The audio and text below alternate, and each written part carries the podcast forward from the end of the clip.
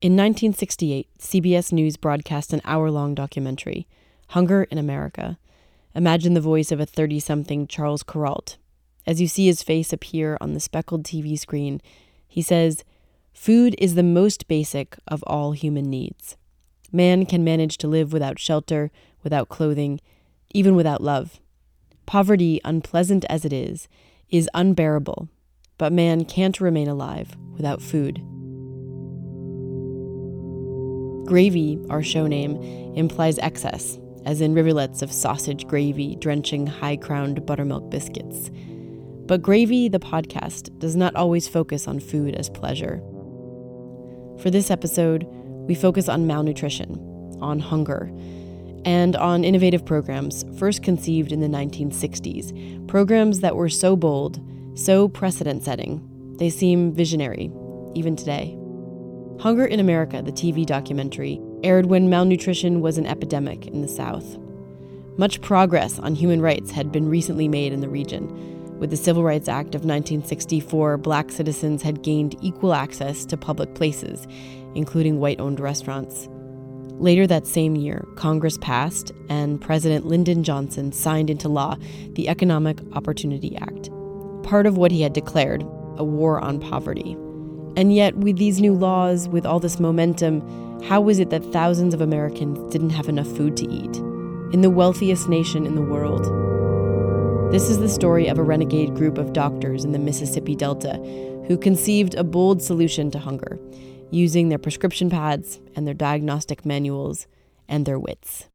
You're listening to Gravy. Gravy. Gravy. Gravy. Stories of the changing American South through the foods we eat we are a production of the Southern Foodways Alliance. I'm Sarah Reynolds. In the summer of 1964, hundreds of civil rights workers traveled south to Mississippi to help register African Americans to vote. The effort was called Freedom Summer and focused in part on Mississippi. Along with teachers and students, doctors and medical students traveled south too. They had signed on to patch up civil rights workers who were beaten or assaulted. And they faced more than white mob violence. They faced resistance, even from members of their own profession. Many Southern hospitals were still segregated. The American Medical Association had been allowing Southern affiliates to refuse membership to black doctors. Against these odds, many of these doctors and medical professionals joined together to call themselves the Medical Committee for Human Rights. They were black and white, Southern born and Northern, in Mississippi, especially in the Mississippi Delta, they discovered wrenching poverty poverty that left people without enough to eat. Dr. Jack Geiger was one of these doctors. What we saw that was uh, most acute was infants, uh, a month old, six weeks old, two to three months old. And the typical child in this situation would, first of all, weigh less than he or she had weighed at birth. Uh, secondly, was so wasted, I guess is the best descriptive word, that his skin uh, hung in flaps from his arms and legs. Uh, the babies had gotten infected from drinking contaminated water uh, out of drainage ditches because people had no secure water supply and because their mothers uh, were also malnourished. Uh, there hadn't been that much in the way of breast milk. They were so weak as to be moribund, fancy for at the edge of death. And when they cried, they were too dry even to produce tears. Children were dying of malnutrition. In 1960, the black infant mortality rate in Mississippi was astronomical. More than 50 African American babies out of every 1,000 who were born alive died before they reached the age of one. And these counts were likely low, as many births and deaths went unreported. The infant mortality rates were highest in the Delta. As these physicians are, you know, traveling throughout rural Mississippi, rural Alabama, um, seeing uh, the conditions that regular African Americans were living in, they got incredibly frustrated. In, in, part saying, well, what are we doing fighting for voting rights and other things like this when people don't have enough to eat, when people don't have basic health care, when they don't have basic housing? Geiger worked the government system to effect change in the South. The Economic Opportunity Act, which began with JFK and was pushed through Congress by Johnson in 1964, committed nearly a billion dollars to a wide variety of programs, all intended to improve the lives of America's poor. The Medical Committee for Human Rights saw a possibility to use some of that funding to address the hunger they'd seen in Mississippi. Dr. Geiger and his colleague Dr. Count Gibson of Tufts University wrote a grant proposal to fund two community health centers. One would be urban, in a Boston housing project called Columbia Point, the other rural, in the Mississippi Delta. Both would use a community centered healthcare approach Geiger had learned back in medical school on a fellowship in apartheid South Africa.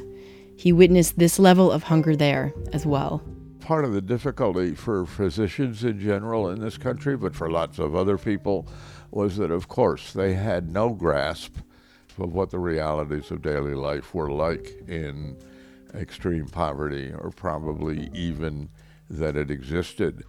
Jack Geiger was born in 1926 and grew up middle class in New York City. A white boy of some privilege, he didn't have firsthand knowledge of poverty, but he did grow up aware of civil rights, attuned. Geiger was just 14 when he went to see the Broadway play Native Son, based on the novel by Richard Wright, who was born in Natchez, Mississippi. Geiger was so moved by the story that he talked his way backstage to meet the lead, Canada Lee, one of the most famous black actors of the time. Lee was taken with the precocious young man, and they became friends. The young Geiger would visit Lee in Harlem and even lived with him for a while, as he had a strained relationship with his parents. Lee was part of the black artistic and political elite. So, in Lee's company, Geiger was surrounded by the likes of Langston Hughes, Paul Robeson, and Duke Ellington. And here's where Geiger's passion for racial justice grew strong. Eventually, Geiger left New York for journalism school in Wisconsin. He served a stint in the Merchant Marine and then started the pre med program at the University of Chicago. At the time, the university's medical school didn't accept black students, and Geiger helped lead a fight to change this. The American Medical Association took note. When Geiger applied for med school, he realized he'd been blackballed. Not until four years later, in 1954, at age 29, was he admitted to what is now Case Western Medical School in Cleveland, Ohio. And while he was there, he had an epiphany that reordered how he thought about medicine. In the second year, I was standing on the steps of the medical school uh, beyond which you could see the teaching hospital, our universe, beyond which you could see the city of Cleveland. And it occurred to me that out there in Cleveland, who got sick and who didn't, and what they got sick with, and why they were sick, and what happened to them subsequently, and what was the nature of their interaction with the healthcare system, were all not just biological phenomena, biomedical phenomena, they were social, racial, economic, and political phenomena. And it occurred to me that I could fuse these two parts of my life and try to figure out how you could use medicine as an instrument of social change. Geiger and his colleagues set up the Mississippi Delta Health Center at a pivotal time. Recent economic, cultural, and industrial changes had led to the state of hunger that existed there, long before it was discovered by Geiger. To understand what he walked into, we need to review a little history, and maybe crack open that old Econ 101 book, too. Federal responses to poverty began during the Great Depression. The Agricultural Adjustment Act of 1935 authorized the U.S. Department of Agriculture, the USDA, to buy surplus commodities from farmers. The purpose was to regulate prices, but also to use this food to initiate school lunch programs and to provide for the hungry. It's how the U.S. fed the poor for decades. In 1964, the new food stamp program, which had been piloted, replaced the surplus commodities program now people could choose the food they wanted to buy at a local store instead of having whatever farm surplus food was available. But the food surplus program was free. Food stamps cost money up front, and you had to travel to a county office to purchase them. So if a family had little or no income to buy stamps, they couldn't buy food. People were starving. It's like a lot of programs, both in the Great Society and in the New Deal. They're, they were not designed to harm people. But part of it is the, the people that are making a lot of these programs are, were in essence so it's it's harsh to say they were so out of touch, but many of them had no concept of how poor people were. Now comes that lesson in economics. By the early 1960s, many farmers were investing in the newly invented mechanical cotton picker. So fewer workers were needed to pick and chop cotton. Sharecropper and tenant farmers became expendable. If they weren't kicked off the land they once worked, their hours were severely cut. And as a result, in places like the Mississippi Delta, black families especially went deeper into debt and children went hungry. Dr. Geiger knew that he needed more than just the community health center to address the needs of the poor in Mississippi. So he hired John Hatch to help lay the groundwork and muster support. Hatch was born and raised in Kentucky, so he knew the rural South and he knew poverty. When he heard about the Community Health Center project, he knew he wanted the job. In 1965, he and his family moved down from Boston, where he'd been working, to the Mississippi Delta to found the clinic. And he found a different place than the one he'd left behind.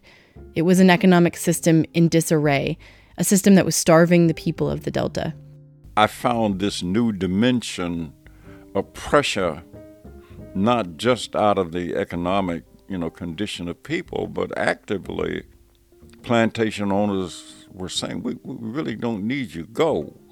With the displacement of the vast need for human labor, things sort of fell apart. When the health center began to see its first patients, there was realization that many of the conditions that brought people in were nutritionally related. Children were not thriving in ways that one expected. Food was simple, perhaps not ever ideal, but it was there.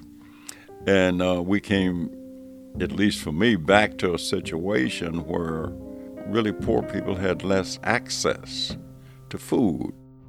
Food access, that's a term we often hear today. Access was an issue then, too. This new food stamp program was supposed to help, but when it started, it was administered through local governments. In Mississippi, that meant the white power structure controlled and restricted food access for the black underclass.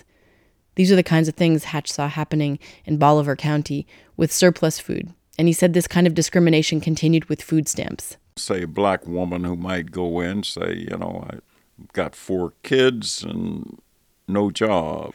And they would say, okay, uh, we'll try to help you. But uh, Miss Alice Brown, you know, two miles down Highway 14, husband is sick and she's getting old. And if you could go out and uh, help her for two or three days, uh, we'll see what we can do to help you to feed your children. The administrator of surplus food, who was a white woman working for the county, was using local food to secure labor for another white family that was experiencing some stresses. They were using government food to get black women to work in white folks' houses obviously uh, gross misuse of food and relationships, but those were the circumstances at that time. Tom Ward says if you were involved in the Freedom Movement or the Head Start program, which provided early childhood nutrition and education to impoverished families, there were often repercussions. Some families were denied food stamps altogether. In the wake of the civil rights movement, uh, the you still had a, a, a white government, an all white government uh, on, on the state level, and there was a lot of animosity. and you had a situation where uh, the government basically did not give people uh, access to the food stamps that they should have. And especially if they had been involved in things like the movement, it was used as a punishment. So you had people, for either political reasons or, or just economic reasons, that were seeing less food uh, by the, the late 60s than they had seen before. The on the ground leaders in the early days of the project were Dr. Jack Geiger, John Hatch, and L.C. Dorsey. Dorsey had also been active in the civil rights movement right at home in Mississippi. She was born in Washington County in 1938, the daughter of sharecroppers. All three of them realized they would have to take extraordinary steps to meet the needs of the poor and the hungry. Two years after the Urban Health Center in Boston opened, its rural counterpart, their Tufts Delta Health Center, opened in 1967 in Mound Bayou, an historically black town in Bolivar County, Mississippi. Coming up, how this new model for healthcare creatively addressed the profound hunger in Mississippi, and how a doctor's epiphany led to a new sort of prescription for malnutrition. That's our donor music. Blue Smoke is a New York City restaurant with a decidedly southern menu. Chef Jean Paul Bourgeois from Thibodaux, Louisiana, works with his staff to serve smoked prime rib, pulled pork, candied lamb bacon, collard greens, potato salad, and buttermilk biscuits. Yes, you hear that right candied lamb bacon. And for those who find this wintry Arctic weather too cold for going out, Blue Smoke delivers. That's right. If you're in Manhattan, go online to bluesmoke.com and place an order for delivery. For that convenience and Blue Smoke's support of this podcast, we thank them. And now back to our story. By 1970, the Tufts Delta Health Center thrived. Here's a young Jack Geiger speaking of the promise from a documentary recorded that very year. What kind of a place are we? Uh, I think we're a place that has as its primary thesis that the determinants of health are in the social order, not in health care. I've never seen any use in what I call the Schweitzer bit, which is the idea that you stand around in whatever circumstances, laying hands on people in the traditional medical way, waiting until they're sick, curing them, and then sending them back unchanged and into an environment that overwhelmingly determines that they're going to get sick. We think there's a better way to do it by using health services as a route of entry for these other kinds of social change. This was a new idea for addressing healthcare needs. Geiger and his team considered no health issue in isolation. A history of slavery and racism had led to sharecropping and years of servitude and debt. Federal food programs tamped some poverty down, but shifts in these programs, as well as the industrialization of cotton, destabilized local economies, leaving the most destitute even more hungry. And hunger, it affects both physical and mental health. Children studying would be unable to concentrate after not eating all day. With no food, there's no energy to work or do anything, and sometimes the results of hunger are irreversible. Malnutrition can be fatal for young children, and especially for infants. Hunger for an infant could even cause long term underdevelopment, physically and mentally. The body begins to shut down if it's had no food for an extended period of time. These long term effects are not just devastating in the immediate, but they can affect the ability of a person to succeed in the world. Poor families raised poor children who received poor educations, and when they entered the workforce, they got poor jobs and lived in poor housing. Dr. Geiger recognized that any treatment he offered would have to be holistic. Treating poor people for illness required responding to all aspects of their lives.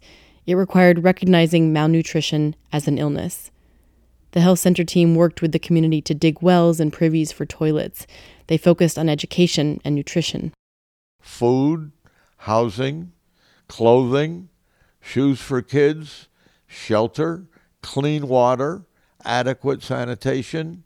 Uh, that's what was determining the health status of that population and making people uh, sick and endangered. While Geiger worked to establish the clinic, John Hatch was getting to know the people of Bolivar County, sharing news about the grant they'd received and the plans they imagined. He remembers stopping at one church to speak to a room full of people and hearing from a woman whose words challenged his team to hone their focus. I can remember enthusiastically saying the things that we hoped and dreamed would be possible through the health clinic. And an older woman got up and said, uh, You know, we thank you and the government and Tufts University for thinking about us because it's been a long time since anybody did. But uh, and we got a lot of sickness. Say, but you know, I think some of this sickness is related to the fact that we just not eating as well as we used to. Food, the most basic of human needs.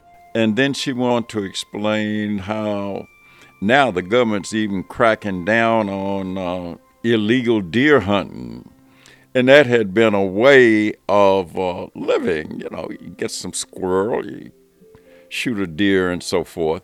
But the major point the sister was making was don't you think food is related to health? And we were a little embarrassed, you know, because that had not been a major focus. In Bolivar County in 1964, 56 out of every 1,000 black babies born alive died before the age of one.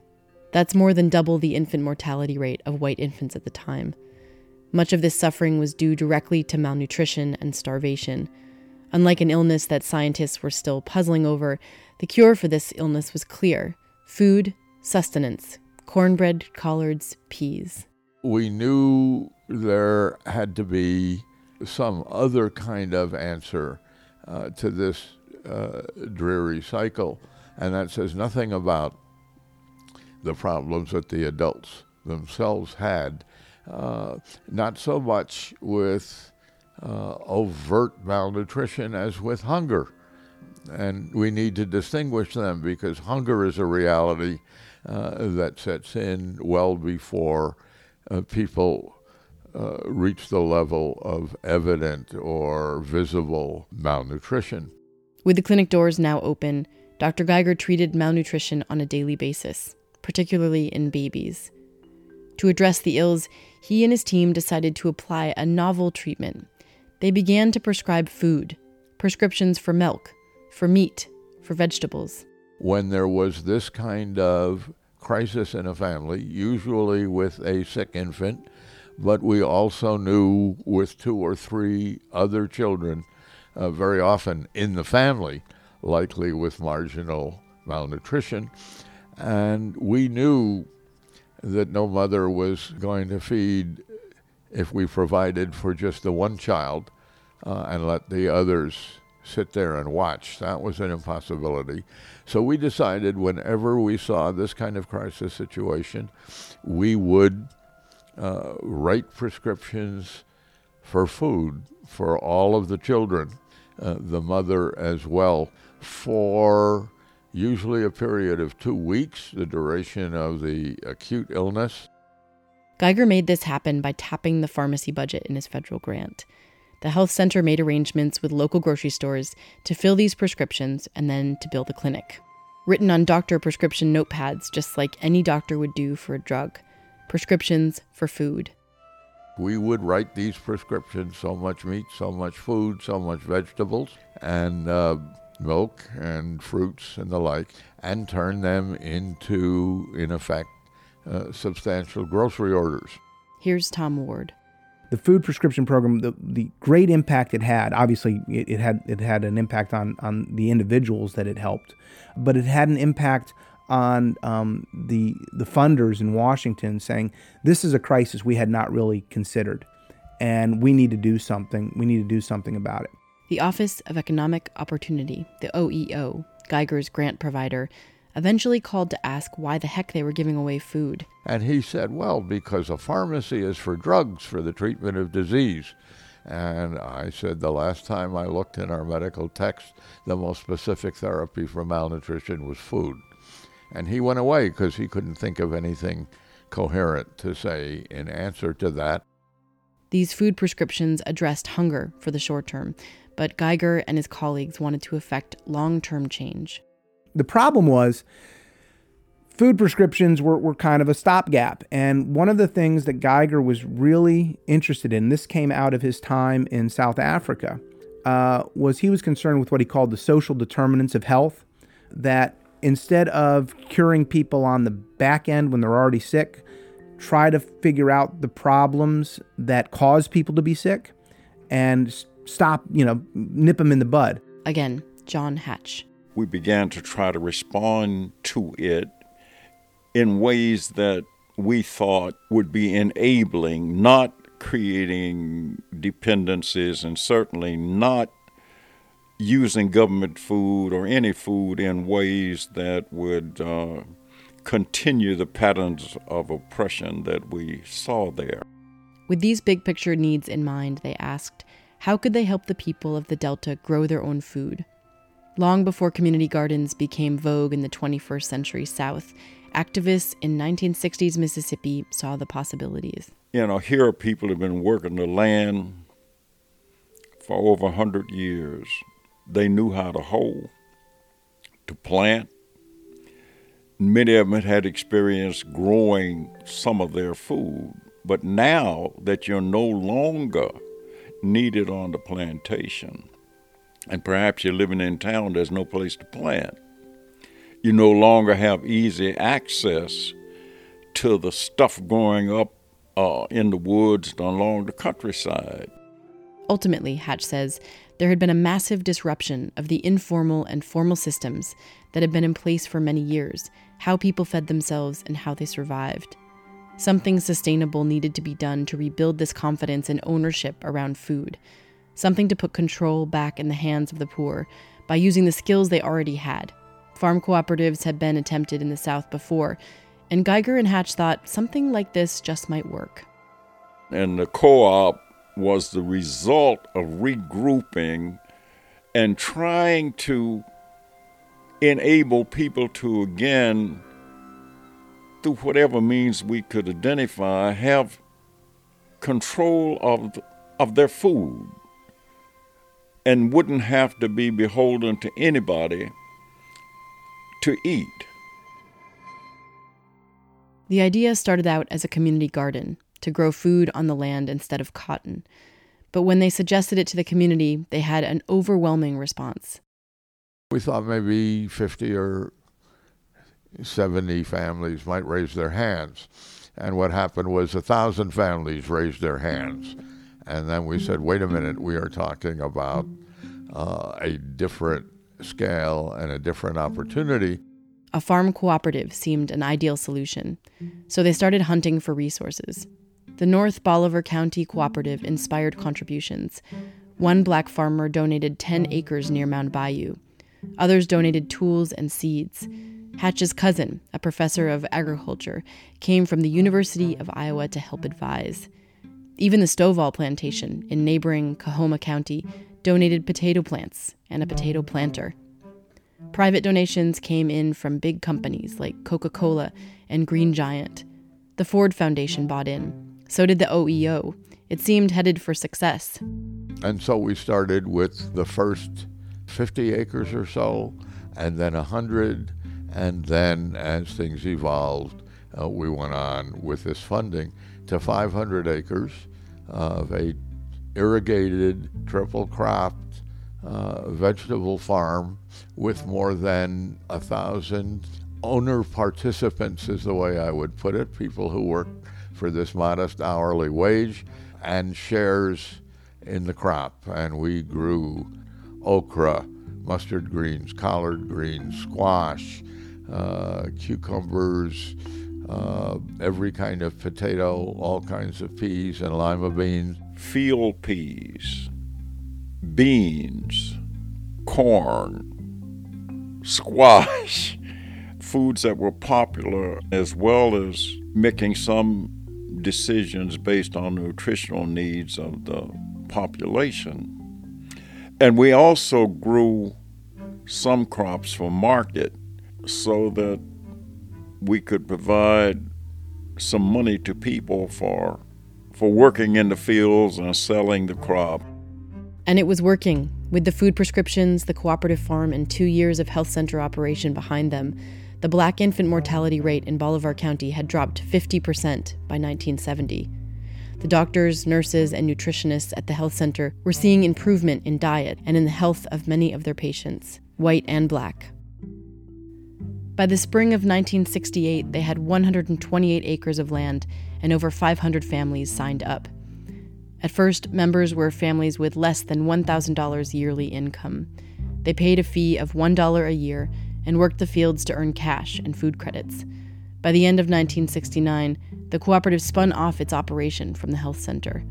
Former day laborers and sharecroppers from throughout the county were running the cooperative. As it grew, the members began to use a food locker to freeze their surplus and sell it. They even attempted to build a cannery to handle the surplus. But once Nixon was elected, many of the War on Poverty projects around the country saw reduced or eliminated funding. In 1972, the OEO grants to the farm co op ended. Without these funds, the farm floundered. They needed to figure out how to earn money elsewhere. But without a cannery or a way to market their surplus harvest, this was proving difficult. Here's Tom Ward. They said, okay, to be sustainable, now we can't just we can't just grow lima beans and things. We've got to grow some cotton. So we'll, let's grow some cotton on 100, 100 acres over 500 acres. Ironically, back to cotton, the very crop that had enslaved them for so many years. And with this shift, members began to lose interest. That started to take some of the energy away from the people who say, wait a minute, this is about food, it's not about cotton. And so then as people go away, then they started to shift more of it over to, to cotton and soybeans. And when you went to that kind of farming, you also needed um, tractors. And of course, you need fewer people. The idea was people were out there kind of doing this work. And it kind of became a little more professional, and, and you lost a lot of that energy. L.C. Dorsey, one of the early organizers of the farm co op, who died in 2013, saw something else at play here as well. The history of being enslaved was a lot to overcome. She said that the people never quite they never quite got that it was their farm, that it was a co-op. They always thought that they were working for somebody else and they thought they were working for her, working and she would say, "Look, you all own this farm." And so, you know, I know she was frustrated um, by what what she you know what she used to talk about as the plantation mentality. Here's Dorsey speaking to a group of farm cooperative members in 1970. And I know the whole concept of management to black folk is a brand new bag because all our lives we've been in the workers only category. And one thing that we should keep in mind is the fact that this is not a corporation, you know, where the decisions are made by just one people or two or three people on top and then everybody else sort of falls in line. But in a cooperative, the decisions are made by all of the folks on the bottom and then the people in top fall in line. Farm co op membership peaked in 1970 with over 900 families working the land. But by 1972, that number had slipped to around 500. Despite private donations from interested people from around the country, it was unable to become a self sustaining operation. In the mid 70s, after many attempts to rekindle membership, it was eventually turned over to Alcorn State University, an historically black college. They acquired the land and converted it into a research farm, which is how it remains today. But despite its failure to become sustainable, the success of this farm cannot be understated. In Ward's book, Dorsey is quoted saying, The pride of the people and being part of the cooperative, part of something all black and for blacks, and Black Run is tremendous, and a lot of people join just for that, she said. Today, the Tufts Delta Health Center, now called the Delta Health Center Incorporated, still cares for poor people in Bolivar County, and there are 2,900 other community health centers like this one around the country that grew out of this movement. They continue to address health from a needs based perspective. Recently, food prescription programs have made a comeback, the nonprofit Wholesome Waves has developed pilot programs for food prescriptions in 10 states, including Georgia in the South. They're also currently working with 30 farmers markets across Tennessee and Mississippi, with a program that doubles the amount of produce that the Supplemental Nutrition Assistance Program participants can take home. That's SNAP, formerly the Food Stamp Program. The fight to provide for the hungry in the South continues. Rural hunger today is less about starvation and more about access to nutritious foods. Many rural towns that were once bustling with people and jobs are now fading, and they've become food deserts for the people that remain there. Again, Dr. Geiger. One of the things about living as long as I have now at 91 is that you begin to perceive how cyclic uh, poverty is in this country. Through the cycles of poverty, the goals of the health center are still a comprehensive way to address healthcare in sustainable development work and through community health centers. Here's John Hatch speaking in the late 60s about the farm co op. We found that the services we had to offer were not really aimed toward the most basic needs of the population, which was food, clothing, and shelter. And people began to ask us if we couldn't help them to get food. And did the people in Washington really understand that they didn't have anything to eat. People were asking for jobs first. And if they had jobs, they could get food. They were not really asking for relief but rather an opportunity to earn it if at all possible. Geiger and his team were able to build a framework in the 1960s to begin addressing hunger holistically by running everything from GED classes and college prep programs to nutritional exams, writing food prescriptions, and building a farm cooperative. They were able to reduce hunger in the region, and not in a vacuum, but within the context it was all created, by considering the history of poverty in the South.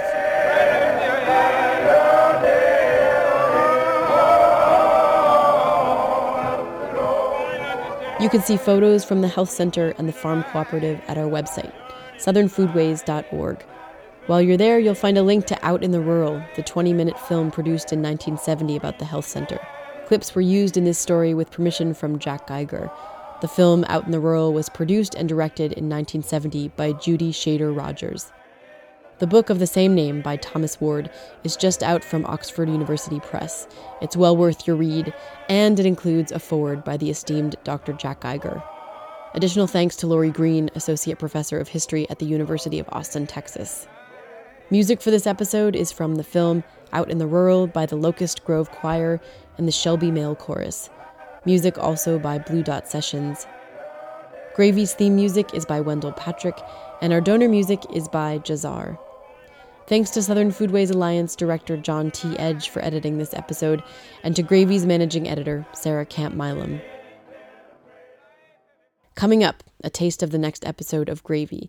But first, if you enjoy Gravy and have considered being a part of its creative team, we've got good news. Gravy is looking for producers smart and experienced storytellers with strong narrative abilities.